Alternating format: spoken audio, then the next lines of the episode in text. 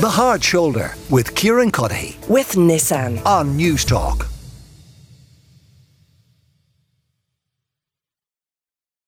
This is the Hard Shoulder. Kieran Cuddihy with you until 7 o'clock. So I mentioned earlier these protests that are continuing in an industrial estate in Santry against asylum seekers being housed there, 300 asylum seekers. It's gone on for the last uh, couple of days. And much like in Inch, I, kind of felt myself today tired of talking about people and not talking to them. So when I got to the M50, I didn't go straight onto Long Mile Road. I turned left and I headed northbound and I went to Santry before coming into studio to there today and I headed out to the Airways Industrial Estate to see what this protest was all about and to try to speak to the people protesting to find out why they were there. So there were seven people there when I got there and they were all set up. They had chairs and a gazebo tea and coffee. So in there for the long haul, they offered me tea and coffee. I should say perfectly pleasant um, about that when I got there. And there was a range of views on display. Um, they wouldn't go on the record, I should say, or, or, come on the show. I did ask them several times, and I'll explain why in a moment.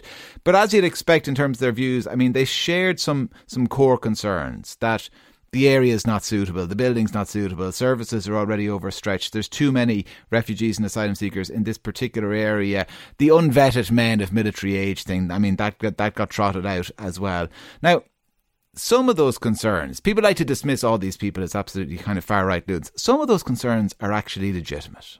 They are. Not all of them. I'm not getting into the unvetted military male thing. But, I mean, some communities are bearing a heavier load than others. That is true. It's also true that they probably don't have enough doctors or Gardaí or houses uh, in that area like anywhere else. Now, that doesn't mean for a moment I'm condoning the protest or that I should, I think they should be doing this. But the concern is legitimate. It's that the anger is misdirected.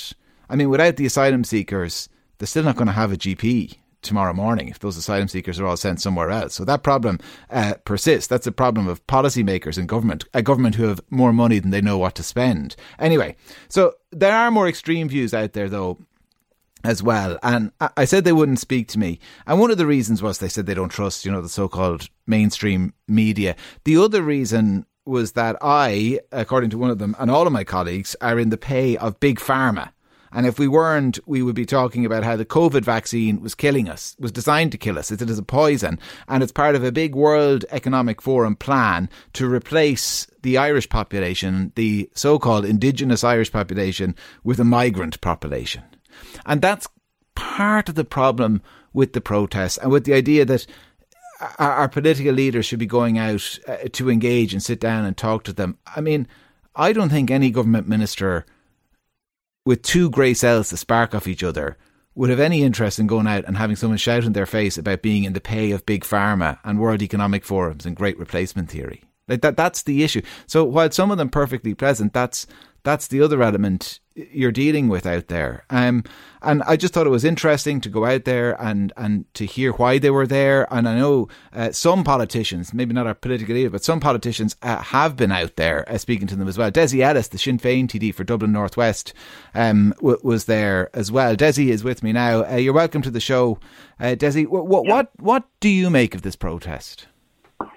Well, there's, uh, there's people out there protesting now and uh, there's a tendency for people to call them all they're on the extreme right, but there are some uh, ordinary, genuine people there with with their concerns, and unfortunately, um, those those concerns are getting lost because of some of the the actions of the extreme right in in in, in our city. Not just there um, at Airways, there are people there who've stopped um, uh, traffic, people going in and out or stopping people going into the estate, and um, that sometimes um, is is is seen as um, you know an extreme reaction. But and remember, people are you know in this building, prepared in the building, and you know uh, a lot of these people are have had an awful lot of trauma in their life, whether it's uh, through through uh, and you know they're there seeking asylum, whether it's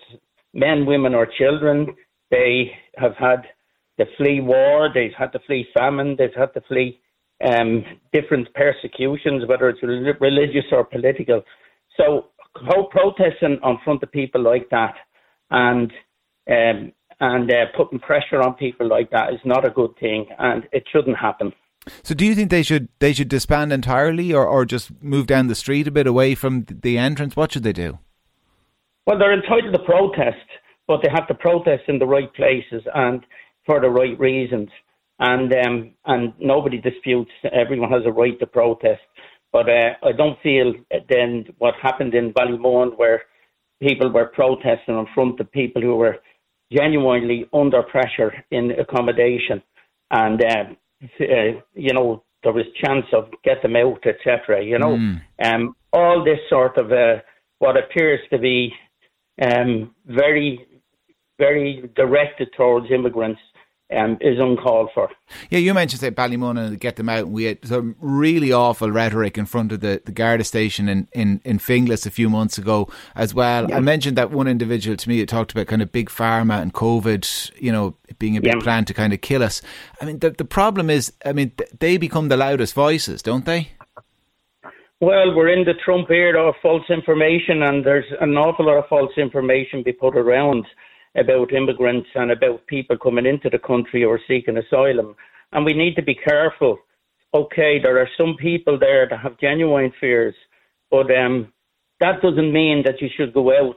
And it appears to be intimidating people who are uh, seeking asylum or looking for for help or fleeing famine. I just think we need to be careful, and people need to think of what they're doing, and residents need to think of the repercussions of what they're doing. Dessie Ellis, Sinn Féin TD for Dublin Northwest. Dessie, thanks a million. The Hard Shoulder with Kieran Cuddihy. With Nissan. Weekdays from 4 on Newstalk.